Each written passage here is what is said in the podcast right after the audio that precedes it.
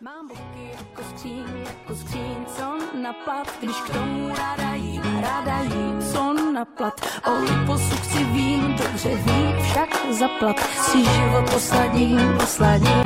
Mám od pámbička boky jako skříň, jako skříň, na plat, když k tomu ráda jím, ráda jím, na plat. Mám boky jako skříň, jako skříň. Ča. Tak toľko Eva Farná a boky ako skříň. Niekto sa na to môže pozerať aj takýmto úsmevným spôsobom. E, Samozrejme počúvate Slobodný vysielač v tejto chvíli. Už 6 hodín trvajúci maratón zdravia s poradovým číslom 2. Spolu so mnou v Bratislavskom štúdiu Peter Planieta na zdravie. Ďakujem. No, vodička e, dobre padne vhod. Začína sem slniečko svietiť. Dnes by malo byť relatívne teplo. Tu v Bratislave som počul niekde, že až 16 stupňov. No už začína jar vychádzať. Ja, to neviete ani, ako to nakopáva. To ani no. nemusím si nič dať, ale stačí výjsť von, zavrieť oči, pozrieť do neba a mám to. No a zoberte si, že keď tá energia je vysoko, ten stav je stále. Či svieti slnko, alebo nie. No, a my ju potrebujeme, ale tak či tak, aj, aj hlavne, ale niekto čerpá hlavne z týchto slnečných lúčov. To je... Ale to je len o tom, že je to jeden zo zdrojov a vy musíte... O, naše telo je schopné tak, že zoberte si, že uh, to slnko nie vždy stále svieti a sú krajiny, kde je stále pod No, mrakom. tak to Fínsko, hore, sever, nie? Tak... Ale aj tak oni žijú a aj tak prežívajú. To znamená, my len potrebujeme nájsť správny kľúč na to, ako ten organizmus fungovať, aby sme prežili krásny, dokonalý život. Áno, len viete, Fíni sú potom na tom ako ja, také, bled, také bledule sú oni. bledule, ale tak chodia sa potom opalovať bledule. Chodia na juh, trošku nižšie. No a potom ich slniečko hneď priškvári. Áno, až majú z toho potom takú čokoládovú Ale toto sa, toto sa dá riešiť, bledula sa dá vyriešiť napríklad my, keď ideme aj k moru alebo na dovolenku, kde je slnko, tak zdvihneme dávku spirulíny alebo chlorely a vďaka tomu ten, to, tá pokožka je prirodzená. Alebo keď to chcem riešiť ešte jednoduchšou formou, tak zvýšiť dávku napríklad hokajda alebo mrkvy a potom sa nemusíte, manželka roky už nepoužíva opalovacie krémy a ne, nespaluje sa, tá pokožka sa krásne opaluje potom. No áno, ale že viete, koľko je, aké je to krásne, keď sa natierajú navzájom? Aha. Na, natierať, natierať sa môžete aj olejčekom, ktorý No tak má dobre, tak olejček 0,0 faktor, ako, ako sa natrieť niečím, čo keď ja vidím tie krémy niektoré, že sa natretia a vyzeráte ako snehuliak alebo snežný muž, No. lebo sa vám to nevsiakne. A ja vám to celkovo nemám rád, lebo to si lahnúť niekde pri more a len tak ležať. a, a náhodou spadnete z deky a už ste pieskový muž. Áno, ale ja, ja síce vyzerám ako taký, že príde ma teraz len, kde je pláž, lahnúci, a, ale mňa to tam nebaví. To ja potrebujem sa niekde presúvať. No. Radšej, keď už. No, alebo si stavať z piesku hrad. Domček. celý, celoživotný sen, ale splnilo sa. V tejto hodinke podľa oficiálneho harmonogramu sme chceli v podstate nadviazať na ten predchádzajúci rozhovor, ktorý sa ale dnes ešte nepodarilo zrealizovať, tak zajtra by sme to mohli napraviť. E, To znamená e, rozhovor s Petrom Hochschornerom, otcom našich úspešných olimpionikov Petra a Pavla Hochschornerovcov a tým pádom by malo dôjsť na výživu pre športovcov. Môžeme sa aj k tomu dostať, ale chcelo by to zase trošku si vyprázdniť schránku, ktorá síce keď sa zaplňa, tak najčastejšie práve tými dátumami. Ja si to tu snažím sa to tu odkladať, tie, tie e-maily, ktoré sa týkajú práve toho základného termínu, čiže dátumu narodenia, na ktoré budeme tiež mať vystavený ten alebo vyhradený samostatný blok, ale ten prvý až e, v takom večernom čase. E, To znamená, že sa budeme pozerať e, o tej, kde to pozerám, rozbor poslucháčov, že? To je ono. Áno. Podľa elementov o 20. hodine.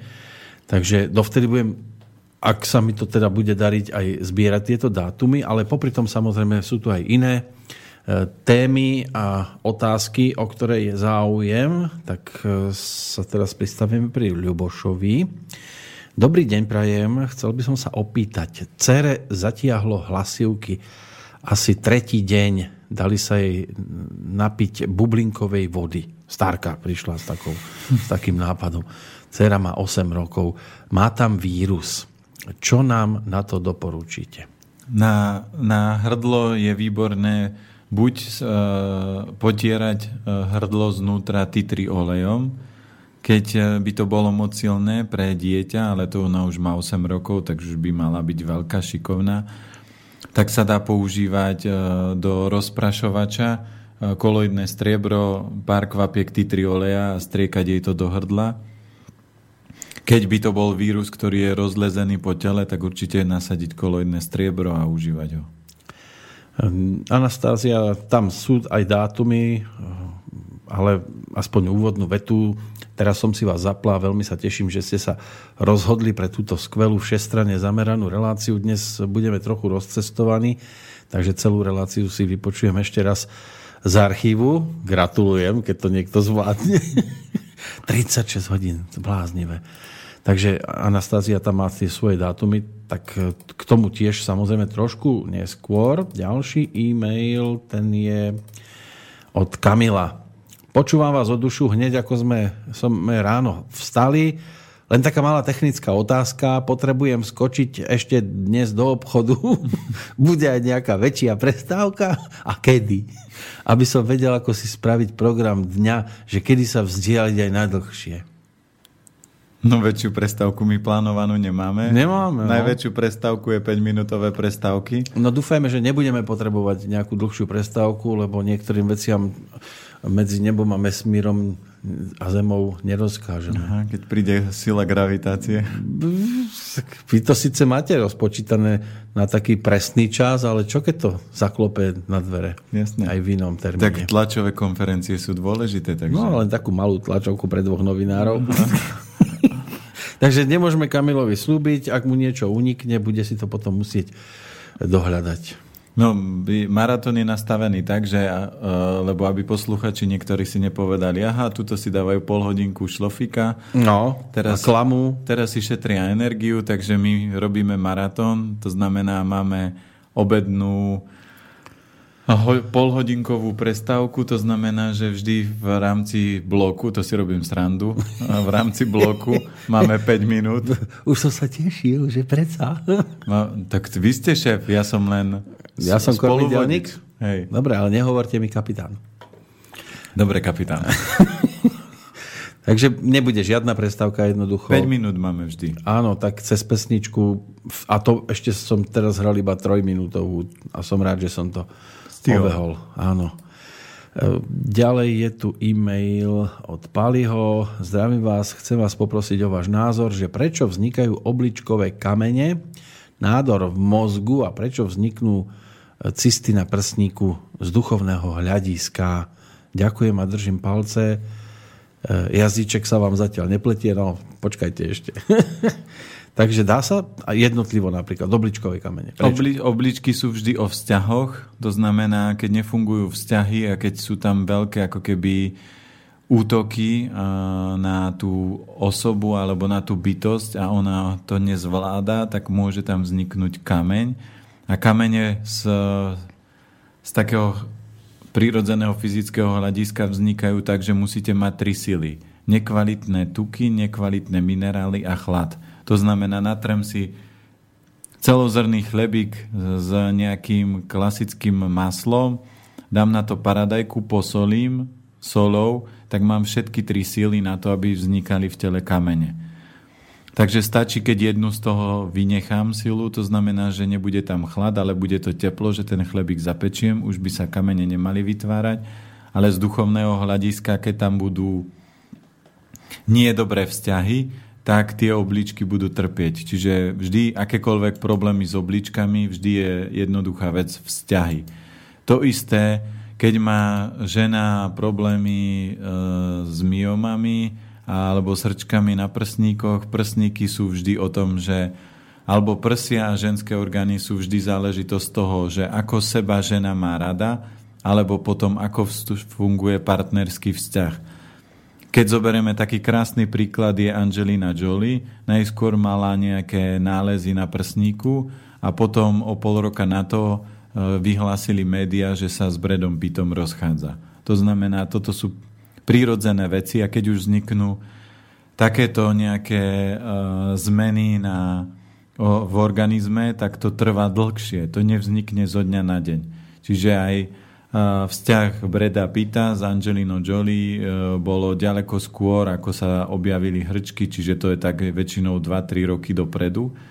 Ale tí ľudia to v sebe držia a potlačajú. Čiže všetky, keď mne prídu ženy a majú ženské problémy, vždy sa spýtam, aký máte vzťah sama k sebe od 0 do 100, ako sa máte rada, alebo aký máte partnerský vzťah a vo veľa prípadoch počujem, ja mám celkom dobrého partnera. No celkom dobré je za tri, to je tak na rozvod. No už skoro. A tie cysty na prsníku? No veď to sú cysty. A to sú cysty. Cysty a myomy, to je, ďalšie maily. to je podobné a ešte tam bolo jedno. A Nádor na, mozgu. Mozgu, tak mozog je o tom, že Uh, tam to funguje so srdcovo systémom, je prepojené, ale mozog je o tom, že buď môžem veľa premýšľať, alebo nežijem e, šťastný a veselý život a všetko to, čo chcel by som robiť, ale nerobím, tak premýšľam a držím v hlave. A ten zhluk toho vytvorí tieto veci. No ale povedzme, že viem už teda, že tam mám ten kameň a odbúram všetko to, čo potrebujem. Zmení sa mi to tam? Určite. Je kniha Posolstvo od protinožcov, kde Američanka išla s tými, s tými domorodcami a oni poprosili univerzum alebo Boha, aby im mali možnosť ukázať tej Američanke, aké majú schopnosti, ako liečiť. A chlapík spadol zo skaly, zlomil si nohu, šaman prišiel, opravil tú kosť, že to vyrovnal, lebo to bola otvorená rana, vyrovnal to, dali na to nejaké byliny a šaman sa porozprával s kosťou, že nech si spomenie, aká bola zdravá, silná, pevná, vitálna a na druhý deň chlapík bol zdravý a chodil. Už na druhý deň? Už na druhý deň. On to večer sa mu ku večeru stalo, nechali ho oddychnúť a ráno už bol v pohode. Čiže Neuveriteľné aj, veci. Aj my môžeme, keď prestaneme obličkám ubližovať, to znamená, ak prestaneme jesť veci, ktoré ich devastujú, lebo keď budem manželke hovoriť, že mám ťa rád, kúpim jej kvietky, ale každý deň ju budem byť, tak ona to nebude cítiť, že je to pravda. A no. keď budem obličkám zle robiť, alebo bude tam stále pretrvávať ten istý spúšťač a môžem jesť byliny, tinktúry, môžem si hovoriť, že obličky mám vás rád, ale keď to tak v skutočnosti nebude, tak ten stav sa nezlepší. No dobre, ale povedzme, že ten nádor mozgu za to, že mám de- také nejaké smutné furt e, predstavy, e, keď zistím, že ho tam mám, tak ako začnem byť optimista? No tak jednoducho. Ja napríklad, čo som mal ľudí s rakovinou, mal som napríklad pani, čo mala psíka, čo mal nádor na slezine, tak som jej povedal, prvú vec, ktorú musíte prijať, ako prvú a nevyliečite ho, keď nepríjmete túto prvú vec a nepríjmete to cez srdce, že on zajtra zomrie. A keď som to povedal, ona začala plakať a ne, nebola schopná sa zastaviť. A druhú, hneď rýchlo, ktoré za tým urobte, urobte všetko preto, aby žil.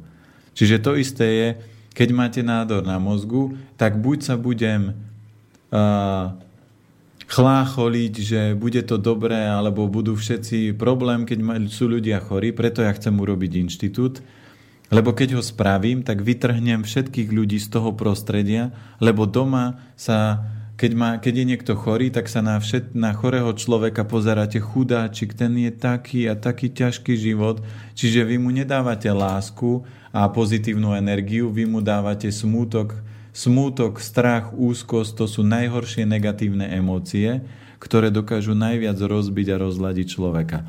Takže ja by som toho človeka zobral, chodil by som s ním do kina, na komédie, šteklil by som, zabával, robil by som si prdel, srandu, až by on sa usmial k, buď do smrti, alebo k životu. Je aj príbeh s jedným pánom, ktorý mal zomrieť a dostal od doktorov len mesiac života a on si povedal, keď už mám zomrieť, tak vo veľkom štýle. Ja sa rád smejem, tak prišiel do požičovne, požičal si všetky komédie, ktoré tam mali. On od rána do večera necvičil, nemeditoval, nepremýšľal pozitívne, len od rána do večera sa rehotal a po 1,5 mesiaci mu bolo divné, že nezomiera, no tak išiel na vyšetrenie a zistil doktor, že mu nič nie je. No. Takže Kľúč k tomu, ako ozdraviť a zbaviť sa nádoru alebo iných vecí, je presne na tom človeku, že musíte presne odhadnúť, čo je kľúčové pre tohto človeka urobiť, aby ste ho reštartli. Pre niekoho to môže byť smiech, ale pre iného môže byť to, že ho pustíte do záhrady a on sa začne hrať, tvoriť a záhrada ho ozdraví. Niekoho môže ozdraviť smiech, niekoho môže ozdraviť to, že začne sa starať o iných, tak u každého ten kľúč je trošku iný a vy musíte odhadnúť a zistiť, ktorý je ten najoptimálnejší. No, Tomáš, tiež je tu aj dátum narodenia, ale aj trošku inak pasáž. Dobrý deň do štúdia. V lete, keď je aj 30 a viac stupňov a ja vojdem do vody, ktorá je trochu studenšia, napríklad v mori, tak dostanem bolesti do klbov na prstoch, na rukách. Prsty okrem palca na oboch rukách. No a musím potom ísť hneď von z vody. Je to neznesiteľné a prsty sa mi nedajú ani vystrieť. V dosť silných bolestiach potom čakám, kým to prestane. Stáva sa mi to aj v zime, keď je vlhká a studená. Nikde inde na tele nič podobné necítim. Konce prstov od klbovej časti mávam často studené. Vedel by mi pán Planeta objasniť, kde môže byť problém? Uh, určite áno. Tuto je podstata toho, že niekde v nejakom období svojho života natiahol do tela chlad. A ten chlad tam je. A ten chlad sa vždy, keď zautočí chlad, tak chlad s chladom sa znásobí a preto sa to tak prejavuje. Čiže nemal veľa zmrzliny cez leto? No, kľudne to mohlo byť aj takto. Aj zmrzlinou? A e, hoci ako vy môžete dostať do tela chlad rôzne, a môžete ho dostať aj tak, že v lete sedíte v klimatizovanej miestnosti a sedíte napríklad týždeň a nad, vami, nad hlavou, vám na krk fúka klíma, vy to berete tak, že je to príjemné, ale ten chlad vstúpi do hlbších vrstiev a potom sa takto môže prejavovať. Takže z tohto hľadiska určite platí, že mal by sa snažiť dostať ten chlad vonku, zaviesiť, čo ja viem, raz do týždňa alebo raz za dva týždne saunu, začať si variť dlhovarené polievky, aspoň raz alebo dvakrát do dňa strukoviny a keď by tam tie bolesti boli častejšie, tak normálne si urobiť liečbu koloidným striebrom, lebo tam môže byť aj nejaký zápalový proces, ktorý sa ukazuje len v určitých úrovniach a toto všetko by mohlo naštartovať ten ozdravný proces. Ďalšia otázka tu máme od No, nevidím. Meno nevidím, nevadí. V každom prípade. Dobrý deň, chcem sa opýtať, čo hovorí pán Planeta na ionizovanie potravín a ovocia? Toto je zase téma, ktorá e, sa dá v rámci e, prírodzeného nejakého ošetrovania e, používať, ale vždy je to odtiaľ potiaľ. To znamená, že platí pravidlo, že človek by si mal vyberať kvalitné potraviny a keď zoberieme aj Dneska, keď by sme išli do väčších a väčších hlbok, tak e, človek zistí, čo všetko sa v tom potravinárstve deje a správa. Ja viem, že jeden e, pán e, mi tiež poslal, že on zobral uhorku a snažil sa ju zbaviť toxických látok a normálne z uhorky sa proste obrovská pena dostala vonku a ja hovorím, viete, ale ja to, toto nemusím robiť a nemusím zbavovať nekvalitné potraviny, nekvalitných vecí, keď je nekvalitná, ona v podstate už mi nedá dosť energie. Takže preto by som sa mal snažiť vyberať si potraviny, ktoré sú čisté, kvalitné, prírodné a nesnažiť sa ich potom nejakým spôsobom ošetrovať. Určite by som sa vystrihal takým tým zeleninám, ktoré sa dovážajú aj ovocie z tropických krajín a zo vzdialenosti, lebo oni sa potom takisto plínujú a používajú sa tam rôzne také metódy. Kamarát hovorí, že on mandarinky zásadne nikdy nekupuje, lebo zasa, mandarinky sa moč, namáčajú do nejakej takej tekutiny, e, že normálne ľudia, keď to tam namáčajú, tak musia byť v skafandroch, že to je tak toxické a tým, že mandarinka má takú tenkú šupku, tak sa to tam dostane dovnútra? Tak je to tam určite. Že keď už sú tie tropické ovocia, že s hrubou šupkou, no tak tam sa to dostane menej, ale že mandarinky, on povedal to nikdy. A on robil 15-20 rokov v potravinárskom priemysle a kvôli takýmto praktikám práve odtiaľ odišiel. Uh-huh. Takže ľudia si povedia, idem si kúpiť mandarinky, ale to ja nekupujem. Ja tropické ovocie zásadne nekupujem. Na čo je tropické ovocie tuto na Slovensku? A keď idem do tropov, tak tam si tie mandarinky alebo pomaranče, keď chcem, dám Čiže vždy si musíte vybrať to, čo je pre človeka podstatné. No a prečo potom nefunguje niečo, čo by bránilo takýmto zákernostiam na ľuďoch? Oficiálne sa síce hovorí, že áno, že sú tu nejaké kontroly, ale aj v prípade tých spomínaných iných výrobkov zo zahraničia, ktoré sem sú privážané, že v Rakúsku by to vôbec neskončilo na pultoch predajní, u nás áno, teraz mandarinky a podobne čo s tým spraviť? Jednoducho, prestať to kupovať. No, tomu rozumiem, je... ale, ale prečo to nie je trestané iným spôsobom? No, e, je to, trest, je to preto, lebo uh, samozrejme tie veľké korporátne firmy si tieto veci zaplatia a bežní ľudia sa k tomu berú tak, že je to lacné, kúpim to. Ja viem, že to je taká naivná otázka, že naozaj jediná cesta takýmto spôsobom, ako sa tomu vyhnúť je no, nekupovať také veci. No a to isté je proste aj v rámci tých ionizovaných potravín, že oni vďaka tomu, že používajú tieto metódy, tak sa snažia predlžovať životnosť niektorým potravinám. Tie rôzne metódy sa používajú na to, aby tie potraviny vydržali. Viem, že aj kamarát hovoril, že oni normálne to uh, sú proste paradajky, ktoré sú zelené, zap, oni sa zaplinujú a za jeden deň, za 24 hodín dozrejú do červených. Nie sú také meké, uh, sú prirodzene tvrdé, nekazia sa tak rýchlo.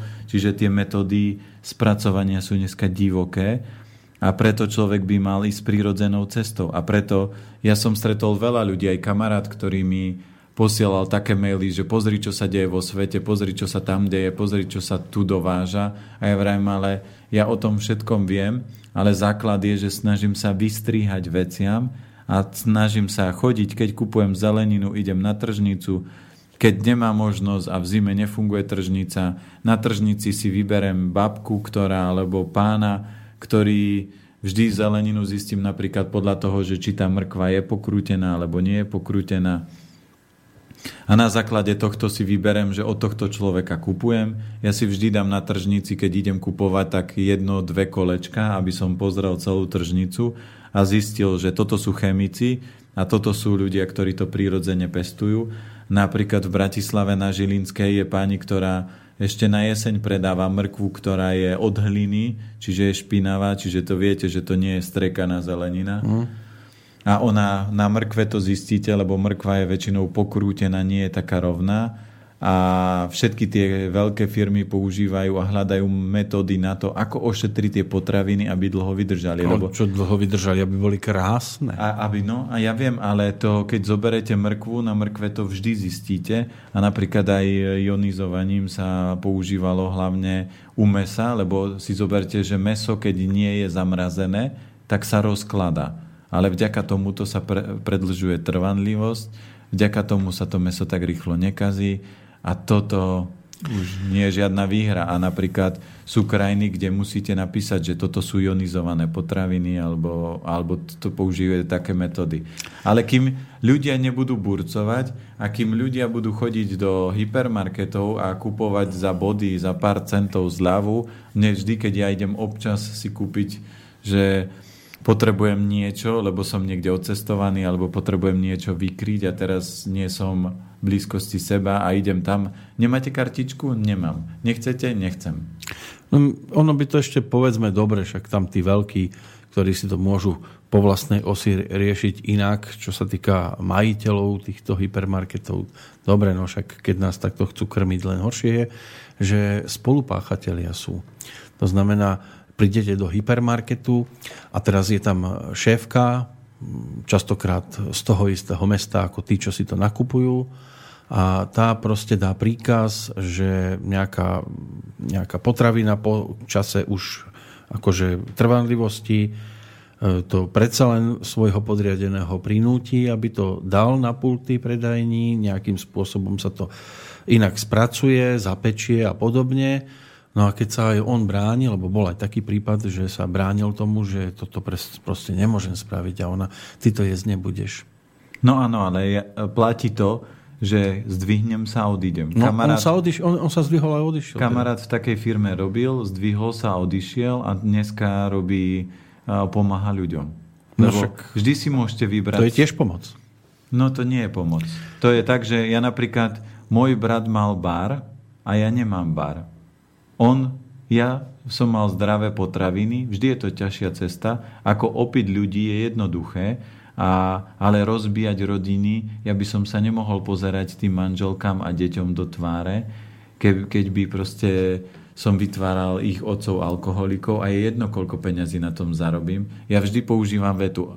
Keď by som už chcel zarábať peniaze, tak sa netrápim predávaním alkoholu, netrápim sa proste chodením do roboty, predávam biely prášok a mám pokoj. Tak ale zase viete, niekto vám povie, že koľko slušných ľudí sa živí tým, že tí neslušní pijú. Áno, ale to záleží, kde sa tí ľudia nachádzajú. A na začiatku tí ľudia začínajú v nejakom stave, ale keď, sa, keď prejdú prerodom, tak oni veľa vecí pochopia a tí ľudia sa transformujú. A prirodzene tam stačí, aj keď viete, že Váša práca nevytvára také hodnoty, aký by ste chceli, tak len treba zakričať do vesmíru. Prosím vás, ja potrebujem tento systém uzavrieť, potrebujem kráčať svojou cestou a tie energie sa začnú ukladať. Tak ako ja som do vesmíru zakričal, že do desiatich rokoch postavím inštitút a on sa už skladá. No ale zase viete, treba, keď to zoberieme cez zbranie, niekto bude nešťastný, lebo tie zbranie sa používajú na útočenie a iný bude zase spokojný, lebo to sú na obranu. Áno, ale ja som stretol aj jedného známeho, ktorý predáva zdravie a druhý, ktorý predáva zbranie. A ten chlapík, čo predáva zbranie, prišiel za ním a hovorí, vy nikdy nebudete taký bohatý, ako som ja. A on hovorí, ja nepotrebujem byť taký bohatý, ale zoberte si, čo vy robíte. Vy ničíte planetu a robíte planetu krvavou. A ja planetu zazelenávam a planéta má viac kyslíka a viac radosti. Takže vždy si musíte vybrať cestu a keď si vyberete takúto cestu a obhajujete zlo, ktoré vytvárate, tak budete musieť zaplatiť daň.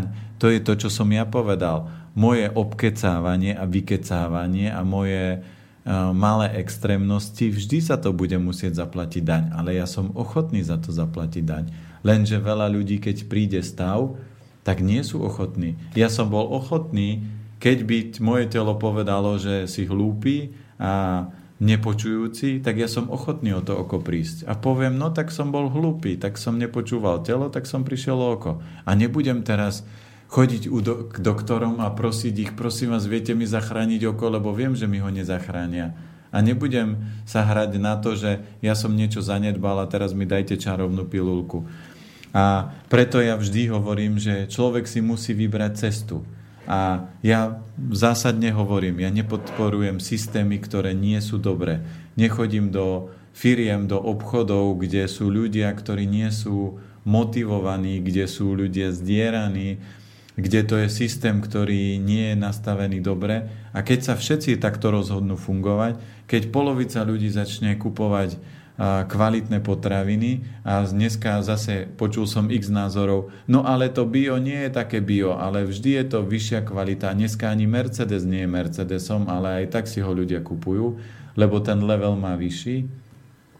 To isté, ja nežijem v dokonalej dobe a nemôžem si vytvoriť, môžem, keby som sa odsťahoval do lesa, niekde do tropov alebo niekde do hustého lesa na Slovensku, tak si môžem skoro ideálne prostredie vytvoriť, ale ja nechcem a nepotrebujem žiť v ideálnom prostredí. Ja, mojou úlohou je rozhýbať energie a pomôcť ľuďom vystúpiť z Matrixu a zvládnuť tú prechodovú fázu. A ďalšia cesta je vždy na nich. Máme v polovičku ďalšie hodinky za sebou. Chcete prejsť k tej téme, alebo môžem pokračovať v mailoch? Dajme tému, aby sme... Dáme si aj tému. No, v tejto chvíli sme sa mali venovať výžive pre športovcov. Čiže e, je tam spomenuté paleo. E, základ dáte, predpokladám. Áno. Budem pri vás driemať? tak driemte. Čo sa týka paleo diety, tak, alebo dneska je paleo alebo ketogéna dieta, je obrovský boom, ale ľudia, ne, ja vždy hovorím ľuďom, používajte logiku. Proste bielkovinou nikdy nemôžete v tele upratovať, nikdy nemôžete zvyšovať výkon, lebo bielkovina na to, aby ju telo strávilo, potrebuje obrovské množstvo energie a hlavne každá bielkovina a paleodieta a ketogénna dieta je postavená na tom, že sa snažíte do tela neprivádzať sacharidy a zoberme si, že sacharid je základný zdroj energie. A ľudia nepribrali, všetci, čo, majú, čo sú obezní a čo majú nadváhu, nepribrali z toho, že príjmali veľa sacharidov, ale pribrali z toho, že príjmali väčšie množstvo bielkovín. A preto aj pri športovcov, tak ako keď sme sa bavili v Slobodnom vysielači, že ste mali na navšteve Mateja Tota a rozprával, akým spôsobom sa on stravuje a on bol u nemenovaného nejakého slovenského výživového poradcu a ten mu nastavil takisto niečo medzi paleo alebo ketogénou dietou a on hovorí, že paráda, výkon sa mi zlepšil, nerieši, že aké typ mesa je a akú kvalitu, ale ja som presne, keď som si pozrel jeho datum čas narodenia, tak som mu pred, predpovedal v úvodzovkách, že to je tak 3 až 5 rokov, kedy mu e, hrozí šlachosvalové zranenie. A čo sa presne udialo? Udialo sa to, že ani nie do mesiaca na to odovzdávali olimpionikom odmenu za medaily a keď sa robili s ním rozhovor, tak sa pýtali, že ako sa on má a on, že dobre, a že čo teraz plánuje? On vraví, no určite si teraz oddychnem a musím sa zregenerovať, lebo som mal operáciu väziu. Takže to je presne o tom, že ani nemusel čakať 3 roky, ale keď nemáte silnú pečeň a keď nemáte silné trávenie, tak paleodieta alebo ketogénna dieta vám môže rozbiť metabolizmus a ja už som mal na konzultácii jednu pani, ktorá mala ťažkú chorobu bielkovinovú, ja už neviem ako sa volá, ale jej telo nedokázalo tráviť bielkoviny a zača a bola to e, a je to smrteľná choroba. Takže ja by som neriskoval s tým, že niekto mi povie, že takto môžem chudnúť. Chudnutie je príjem a výdaj a keď zoberieme športovcov, aké najčastejšie oni zdravotné problémy majú, tak to záleží, aké majú slabé elementy. Takže ľudia, ktorí majú slabé trávenie a zem element, tak im väčšinou kolabuje, uh, kolabujú svaly, čiže majú svalové zranenia. Ľudia, ktorí majú slabšie obličky močový mechúr, tak majú problémy s klbami a so zlomeninami. No a keď má človek slabšiu pečeň, tak vždy šľachosvalové, čiže šlachy väčšinou. Buď sa natrhne, poškodí alebo natiahne. A takto človek komunikuje. Keď zoberieme výživu pre športovcov, zoberme si, že športovci by mali byť najinteligentnejší ľudia na svete. Prečo? Lebo šport stimuluje intenzívne na to, aby sme športovali, tak svaly stimuluje mozog a tým, že športujeme, svaly vytvárajú protireakciu, čiže naspäť stimulujú mozog. Ale mozog, keď nemá dostatok minerálov, a keď športovci príjmajú, tak skôr príjmajú anorganické minerály, ako v takej tej prírodzenej forme, že orechy, semena a oni majú skôr nejaké jonťaky a takéto rýchle cukry a rýchle nejaké živiny. Takže toto nespôsobí, že ten mozog sa bude intenzívne rozvíjať, a preto športovci väčšinou telo majú silné, aj keď kolabuje na tých daných miestach, čo som pomenoval, ale mozog sa nerozvíja tak, ako sa rozvíja. Ja keď som stretol Číňanov, napríklad, ktorí cvičili bojové umenia od 4 rokov a cvičili 20 rokov, tak jeho, keď ste sa spýtali na čokoľvek, keď ste sa ho spýtali niečo z fyziky, tak on vám odpovedal ako vedec, že on vedel zodpovedať také veci, a niekedy sme im dali také zákerné otázky, že on vám povedal, že viete čo, na, to, na toto vaša mysel nie je schopná pochopiť odpoveď, tak to len robte. To je vždy tak, ako keď dieťaťu napríklad v materskej škôlke by ste chceli vysvetľovať, koľko je 3x3 delené minus 2 a aký dostanete výsledok a prečo je to tak. Dieťa nepochopí, ako je to tak. Čiže takto je to aj s našim organizmom. Tam by som možno použil príklad, že mu budete chcieť vysvetliť, ja neviem, gravitáciu a ono vie iba, že tá loptička jednoducho padá na zem, nie? No a vy by ste mu to matematicky vysvetľovali. Že a by sme, také... áno, odporne išli na to. No a takto aj Číňania povedali, že vaša mysel, keď nie je schopná a nemá ešte ten, ten level, ten, tú úroveň, čiže ani vysokoškolák, napríklad vysokú matematiku nemôžete vysvetľovať človeku, ktorý je na základnej škole. On to nikdy nepochopí. A takto je to aj v rámci športu. Preto, keď chce človek športovať, tak by mal športovať tak, že on aj v 80 je krásny, vyšportovaný, múdry. Keď otvorí ústa, tak by sa mali sypať z jeho úst perly a nie, že dobrý deň, dovidenia. To je, keď niekedy počujete hokejistov alebo, alebo aj futbalistov, že vidíte, že oni zvládajú, techniku majú dobre, ale IQ... A ešte majú peknú frajerku. No tak športovci vždy majú peknú frajerku. Ale... Zaujímavé, že hokejisti väčšinou misky. Aj futbalisti. No ale prečo? Lebo oni sú zase... Ja neviem, či sú múdre, ale, ale keď, keď, je, keď ja tvrdím jednu z vecí, a to budeme preberať vzťahy. Ak ste múdry človek, a to je jedno, či ste futbalista alebo, alebo mis, tak nikdy nemáte vedľa seba partnera, ktorý nie je inteligentný. To znamená, ak je niekto inteligentný, pritiahne si inteligentného človeka do svojho života. Ak máte nižšie IQ a silné telo, to znamená veľa, to sa to platí hlavne o kulturistoch, že keď zoberiete, že veľké telo, malá hlava, to sa vždy hovorilo, lebo oni rýchlo nadopú to telo, ale mozog sa nestíha rozvíjať, lebo keď do tela rvete len samé bielkoviny a na tomto je napríklad postavená paleodieta, že sama, sama bielkovina, trochu zeleniny, nejaké malé množstvo tukov a žiadne sacharidy, takže to telo sama, sama bielkovina, ale bielkoviny rozvíjajú len svaly. To znamená, vy máte veľké svaly, ale IQ stále hojdacieho koníka. No a to môžem byť rád, že som aspoň do hračkárstva. Áno, a potom vedľa seba ale má bábiku, ktorá sa posadí na koník a môžete s ňou hrkať a ona hrká ako hrkalka. Tam ešte boli spomínané tam tie zlomeniny a takéto veci, iba že keď niekto sa venuje športu, kde je veľká pravdepodobnosť, že sa mu to stane, tak ono to je potom jednoduchšie to zvaliť na to, že, že niečo nesplňal. Horšie je to, povedzme, keď sa zlomí noha, ja neviem, šachistovi to už je horšie. Čo no. si robil? Hral som šach. Áno, kopol ma kôň. Áno, kopol ma kôň. A, prišiel... Lebo pri tom, pri tom futbalistovi sa to dá aj predpokladať, čiže no, to ľahšie si vyjde. Si zoberte, že keď celé telo funguje, vy spadnete, narazíte, postavíte sa, oprašite. Pozrite deti. Deti spadnú, a keď, majú, keď je, ich organizmus funguje a zdedili od rodičov dobrý koreň, No áno, oni, ale, ale oni... toho fotbalistu mohol niekto skopnúť. No, ale, keď, ale aj keď skopnete, dieťa spadne z hojdačky, zo šmíkačky, z dvojmetrovej výšky, spadne, eš, futbalista vždy spadne z menšej výšky a menší dopad.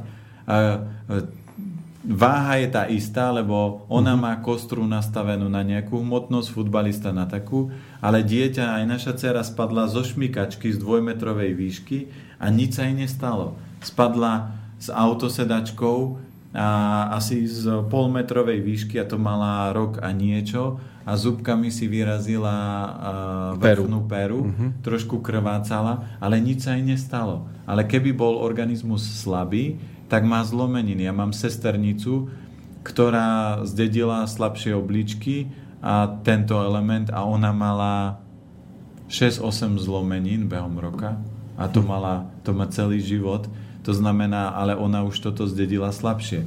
Takže keď futbalista spadne, to je presne to, že tu je rozdiel, že v rámci športovej výživy to máte, oni všetci riešia energetickú úroveň, také vitamíny, také minerály, také diety, také srandy, ale nikto nerieši energetickú úroveň. A teraz, keď by ste k nemu postavili Číňana, ja som videl Číňanov, ktorí robia bojové umenia a to ste niekedy zírali, čo ten človek bol schopný robiť s telom a ako neuveriteľne ovládal energie a ten vrcholový športovec by proste nemal šance na ňo. No, Neviem, či na túto tému budú prichádzať aj maily, alebo sa mi tam už niečo objavuje, pretože hm, je ich tu už celkom dosť a možno na ne narazíme až neskôr, keď postupne prejdem po poschodí, lebo keby som si to otvoril, tak sa mi môže stať, že už si potom budem myslieť, že sme to aj čítali tým, že ich je tu už celkom dosť nazbieraných. Takže ešte niečo k tomu dodáme, alebo sa Takže k tomuto, keď e, zoberieme v rámci športu, tak určite je neuveriteľne veľa moderných spôsobov stravovania a ja vždy ľuďom vysvetľujem. Pýtajte sa, že akú to má, aké to je overené v praxi. To, že to niekto vymyslel a, a teraz má to 1-2 roky nejakých testov, si zoberte, že po, po 50 rokoch zistili veci, že sa sekli v špenáte s desatinou čiarkou a pretom 50 rokov do nás spali špenát a tvrdili, že jedzte špenát, lebo špenát má najviac železa. A už nemá. A po 50 rokoch súdruzi z NDR zistili, že sa sekli v desatinej čiarke a že to tak nie je až. A teraz si zoberte, že to je všade tak. Veľa ľudí, ja som zažil doktora, ktorý mi povedal, že nehovo- nechcite odo mňa, aby ja som hovoril ľuďom, že mliečne výrobky nie sú zdravé, keď som im to 20 rokov tvrdil. To už musí mladšia generácia. Takže niekedy trvá telu 20-30 rokov, lebo ono je silné, ono odoláva.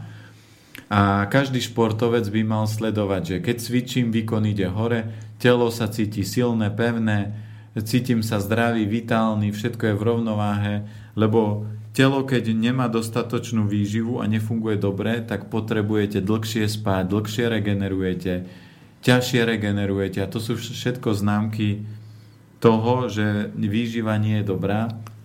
A určite na paleo a ketogénu dietu by som si dal pozor, lebo to sú bielkoviny a tuky a bielkoviny a tuky extrémne prehrievajú telo, šport prehrieva telo, čiže dosiahnete vyšší oheň v tele a môžu skolabovať obličky, ale čím je väčší oheň v tele, tak tým je väčšie starnutie, tým je rýchlejšie opotrebenie a tým rýchlejšie zomrie človek. A čo keď prídu vedci o pol roka zase s tým, že tá desatina čiarka je predsa len na tom mieste, kde bola doteraz? Nie je podstatné, koľko živín to má. Pre aj na to, aby my sme mohli vysielať, je najdôležitejšia energia. To znamená, my môžeme mať koľkokoľvek informácií, ale keď by nám došla šťava, tak je úplne jedno, čo všetko vieme. Ešte, Stač, no. Stačí, keď dojde šťava napríklad nášmu zariadeniu a tie sme skončili. Takže najpodstatnejšie nie je, že či tá technika stala 100 tisíc eur alebo stála tisíc eur, ale je dôležité, že prúd, ktorý do toho pustím, funguje a tá technika funguje. A to isté je pri športe, preto ja som začal používať svalový test, lebo keď som mal aj športovcov a oni tvrdili, že toto im nerobí nič, tak svalový test vždy odhalil, že pozrite sa, ale to nie je pravda, lebo vaše telo hovorí, že toto mu vadí a vaše orgány takisto tvrdia, že to nie je v poriadku. A každý ten športovec si to môže aj odzrkadliť na tom, že vyplazí si jazyk, pozrie si, v akom stave ten jazyk má, akú farbu ten jazyk má, a samozrejme my máme aj rôzne diagnostické prístroje, kde si vieme overiť, že pozrite, ale to telo vám nefunguje. Vy síce tvrdíte, že je to OK, ale to nie je OK. No ja som to hovoril hlavne preto, že mne to tak príde, ako keby sa častokrát hovorilo to, čo zrazu niekomu vyhovuje. No to vždy tak, že vyjde, vymyslí sa nejaký nový systém, ako sú krvné skupiny, že sa objavila obdobie, a ja som sa len pozrel na systém, ako sa stravovať v krvných skupinách a povedal, toto nie je normálne. Hmm. Lebo olivový olej v rámci krvných skupín, olivový olej rastie len tam Grécko, Taliansko v tých teplých krajoch a u nás je slnečnica a jediná krvná skupina nulka môže olivový olej a všetky ostatné oleje a všetky ostatné krvné skupiny ako Ačko, Bčko, ABčko a nulka musia oleje, iba musí olivový olej. Ja vrem, keby to tak bola pravda a človeku by to škodilo, tak príroda by zariadila tak, že po celom svete rastú olivy, aby ľudia prežili.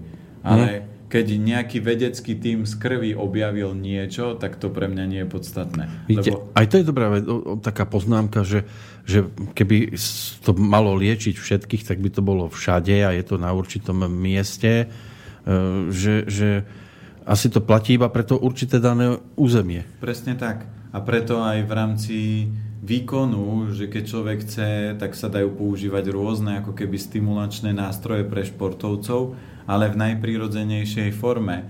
A je napríklad kniha Zrození k biehu, kde kamarát hovorí, že teším sa, že konečne som našiel športovca, to je Scott Jurek, to je ultramaratonec, on beha od 120 km a vyššie naraz.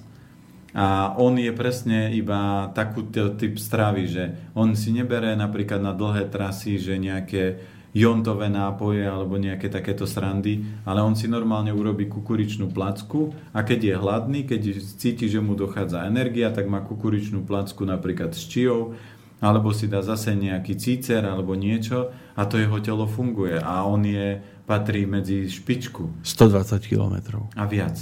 Fú, to sú tri maratóny za sebou. No, a on na, na zdravej strave. A keď zoberete, level ľudí je, lebo my sa bavíme stále o športe a ľudia povedia, no to je nič. Ale napríklad čia semienka objavili u Tarahumarcov, čo hovoria im bežecký národ, lebo prišli tam, že počuli sme, že vy radi beháte, že poďte si s nami zasúťažiť. Tak normálne prišli chlapi, v značkových botaskách, dresoch, nabehané kilometre, mladí. Áno. A tam nejaký paprda z dediny, taký vyzeral ako bezdomovec, lebo tam bola fotka jeho, že tak ja si s vami pôjdem zabehnúť. A on mal na nohách také tie ako keby tie... Uh, Kožené lístky, nie? Nie, nie, tie také, ako sa volajú, tie nastrkávacie šlapky. Je také, áno, áno, viem si predstaviť, neviem presne teraz ten názov, mne to vždy vadilo medzi tými áno, prstami. presne tak. A len tá peta bola uviazaná takým tým remienkom, ako Janošik mal na nohe. Uh-huh. Čiže také ako niečo krpce. Také žabky mal, sa to volalo? No, také žabky a len to malo spodnú podrážku a no. mali to uviazané okolo nohy a tá tá spodná časť to bola normálne z pneumatiky len odrezané a on na tom behal a išli behať 120 kilometrový ultramaratón a s prevýšením jedného kilometra, čiže to bolo aj do kopcov, aj takto. A on vyhral s hodinovým náskokom pred všetkými. nešiel on s krátkou? Nie, nie, nešiel s krátkou. A druhý, zap, druhý takisto, že si to zopakovali a druhý rok zopakoval to isté. To znamená, zoberme si, že ľudské telo dokáže fungovať, že na svete sú ľudia, ktorí dokážu odbehnúť 700 km v kuse, to znamená Bratislava, Košice a naspäť za dva dní. To znamená, niekto by len išiel do, čo ja viem, do Trenčína dva dní a nie to, že do Košic tam a naspäť. A mne to tak príde, že on asi musel mať náskok. Nie, žiadny náskok. Zoberme si preto, ja som taký ako blázon v úvodzovkách do výživy, lebo keď zoberiete, že ja som stretol ľudí s takými neuveriteľnými schopnosťami a keď zoberiete Číňana, ktorý má 25 kg aj s topánkami, chytí 100 kilového chlapa a zahodí ho a vysvetlíte, niekto povie energia, ale ako energia? Ako môže Číňan takýto krpatý toto urobiť a športovec, ktorý má 120 kg, nedokáže prehodiť tyč alebo nejakú kopiu alebo nejaký disk len nejakých pár metrov. V podstate, kebyže sme chceli vidieť výkony ľudí a ukecali majstrov a neotravovali by ich novinári, tak po, potrhajú všetky rekordy. To znamená, ten majster by zobral oštep a prehodil by, tak ako je Asterix a Obelix, prehodil by celý štadión, prehodil by gulu, prišiel by skok do výšky, on by sa postavil a preskočil by z miesta. No je to taká záhada, že to, čo robili kedysi a mali pritom úplne iné podmienky ako my dnes, že keby títo športovci si obuli rovnaké tenisky ako tí súčasní, aj keď asi by to veľmi nepotrebovali a odmietali, že aké výkony by podali no. v súčasnosti. Si zoberte, stačilo by zobrať všetky tie také stimulanty, aj také, čo sú na hrane zakázané, a toto by som nikdy nerobil, mm. lebo t- ja ľuďom vždy vysvetľujem. To, že máte zlatú medailu, neznamená nič. Výborný, výborná kniha, ktorá mne sa do, do rúk dostala, je Cesta pokoja milovného bojovníka a on bol talentovaný gymnasta, ale zlomila sa mu noha a všetci ho odpísali, lenže on skôr ako sa mu noha zlomila, stretol Sokrata, to bol taký, že kvázi majster a on ho viedol, on ho učil a on ho dostal do štádia, že sa vrátil k tej gymnastike. Nikto, ani jeden doktor, ani jeho tréner hovorili, že on v živote nemôže už robiť gymnastiku, lebo on mal zlomeninu nohy asi na x časti, že to sa nemá, nemá šance a pri gymnastike máte obrovský doskok, to je veľký tlak na nohu. Ale on ho upravil jedálniček, začal s ním cvičiť, ukázal mu cestu a keď sa ho pýtal, že prečo chce robiť gymnastiku a on hovorí, lebo bude mať zlatú medailu a keď budeš mať zlatú medailu, budeš šťastný?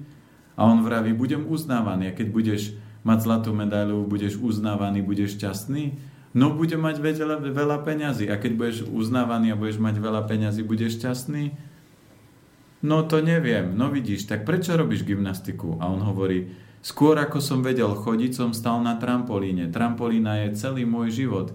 Tak on hovorí, rob to preto. Nerob to pre hlupikov a pre nejaké novinárov a pre nejaké uznanie. Rob to pre toto. A on, keď potom išiel na súťaž, tak urobil najťažší prvok, ktorý nikto predtým pred ním neurobil. Nejaký premet. Áno. Uh-huh. A na hrazde. A všetci sa pýtali, ako je možné, že to dokázal. A on vraví, ja som nemyslel na to, že čo z toho získam, ja som to robil iba tým, že najlepšie ako som vedel. A je na to aj film, volá sa to Tajomstvo rovnováhy a ten film mám rád, lebo tam sa ukazujú neuveriteľné, aké možné schopnosti môže mať. A on aj keď stretol Sokrata, tak on išiel z pumpy a videl ho sedieť na lavičke a urobil 5 krokov, otočil sa a on bol zrazu na streche. A on hovorí, ako ste sa dostali, zozadu je rebrík, ale mu to nešlo do hlavy, že za dve sekundy on ano. nemal šance, starý pán, vybehnúť po rebríku na strechu, že to by sa tak za zakrutu dostal. Hmm. A preto, keď sa bavíme o športe a výžive, tak výživa v športe je neuveriteľne dôležitá a kľúčová, ale to, čo ľudia jedia, je tak, že to, čo sa dneska hovorí, že športom k trvalej invalidite, tak toto presne platí, lebo tá výživa športovcov nie je taká, aká by mala byť. A je fakt málo ľudí, ktorí by sa zamýšľali nad tým, že ja robím šport pre túto radosť a viem, čo jem, viem, ako moje orgány fungujú, viem, na čo si mám dať pozor a viem, čo mám upraviť. No, bude na túto tému ešte možné sa rozprávať aj čo sa týka športu. E, ten náš zoznam tam ešte ukrýva nejaké to meno. A jedno sa nám teda presunulo po dneskajšku. Pozerám, že pomaličky sa blížime k 10. hodine, tak snáď to bude o malú chvíľočku aj pestrejšie, čo sa týka hlasovej ponuky. Uh, už by sme to teda mohli brať ako uzavretú tému pre, pre túto chvíľočku, lebo vravím, ak sa dostaneme k mailom a už ich tu mám zase celkom e, slušnú zbierku, tak je možné, že práve niekto reagoval na to, čo sa teraz rozprávalo, takže ešte sa to môže vrátiť do ponuky. Takže aby sme sa zase venovali poslucháčom, vravím, dátumy zatiaľ neposielate, aj keď je jasné, že keď pošlete teraz, tak môže byť, že sa dostanete na rad, ale je ich tu už celkom slušná zbierka, tak budeme to musieť tiež asi zobrať dosť rýchlo potom, aby sme postihali, lebo niekde to je až, až po svokru. otec, mama, deti a, a, a tak ďalej aby to bolo čo asi najdôkladnejšie.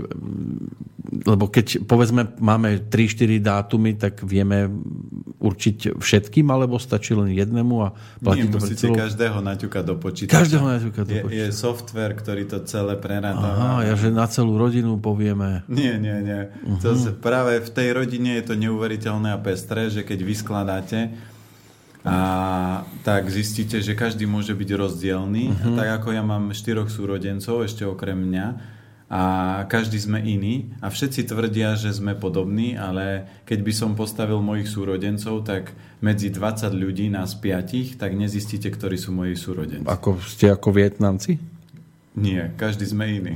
Ja, vy ste, no, tak nezbadajú, že, ale ani tam nikto nezbadá, že sú súrodenci. No tak ale oni sú všetci rovnakí. No oni sú síce takí, ako keby boli rovnakí, to no, je jasné, ale tam... Ale my sme každý rozdielný, napríklad e, sestra má modré oči, u nás v rodine nemá nikto modré oči zo súrodencov a ona je Máte hnedé, pozerám. No ja mám hnedé. A no. zase brácho vyzerá úplne inak, druhý brácho inak. Nechcem nič naznačovať, ale ste si istí, že máte tých istých rodičov? Áno, sme. No, ale podstata je to, že ja som urobil rozbor podľa elementov a zistil som, že každý z nás je iný element. A to budem vyjasňovať, keď budeme riešiť. To môže byť v jednej rodine?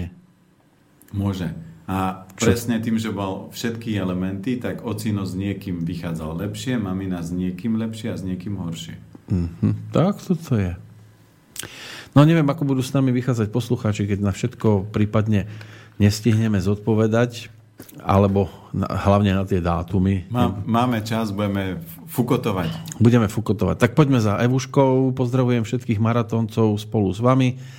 Chcem sa spýtať na stravovanie detičiek v škôlke. E, doma sa snažíme stravovať sa v tomto duchu, o ktorom hovoríte, len v škôlke v tejto, tieto oblasti nepoznajú a má potom chaos e, z toho a postupne sa mu tá naša domáca strava prestáva páčiť. Je tam slabý presviečací talent.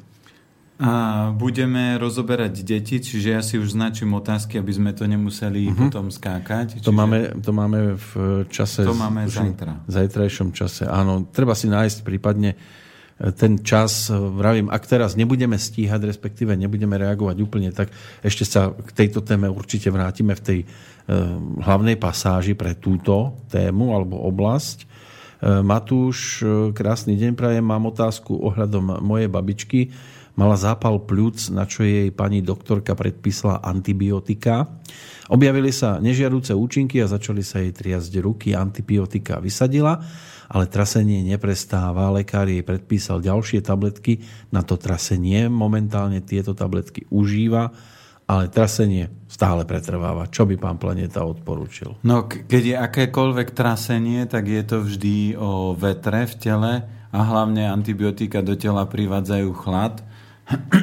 A ak toho chladu bolo veľa, tak môže vznikať z toho autoimunitného ochorenia a tam môže byť kľudne, že sa niečo spúšťa, či už je to Alzheimer, alebo ja tých všetkých choroby už nepoznám, ale tras je základ toho, že je tam vietor. A ten vietor treba dostať, po prípade vietor s chladom, určite uh-huh. tam bude takáto kombinácia. Ako to dostanem z tela?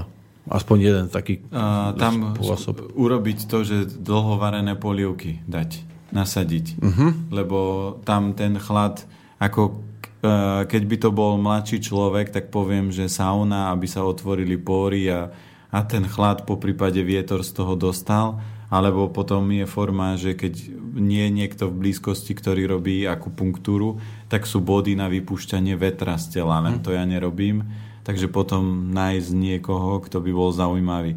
Keď nie, tak keby bol, že to chcú riešiť, tak netreba napísať na info zavinač elementy zdravia a ja pošlem kontakt, mám kamaráta, ktorý sa tomu venuje. No, alebo ak sú z Bratislavy, nech teraz prídu, máme tu jednu takú polievku, môžu začať. Polievka áno, ale keď už je takýto stav, tam hlavne, keď už je človek starší, tak už je to všetko ťažšie opravovať. Mhm. Preto si treba uvedomiť, ja mám kolegu vo firme, ktorý prišiel a povedal, boli ma s prepačením zasratý klb. A ja vravím, že zasratá staroba, on hovorí, a ja vravím, to nie je staroba, to je divoká mladosť toto.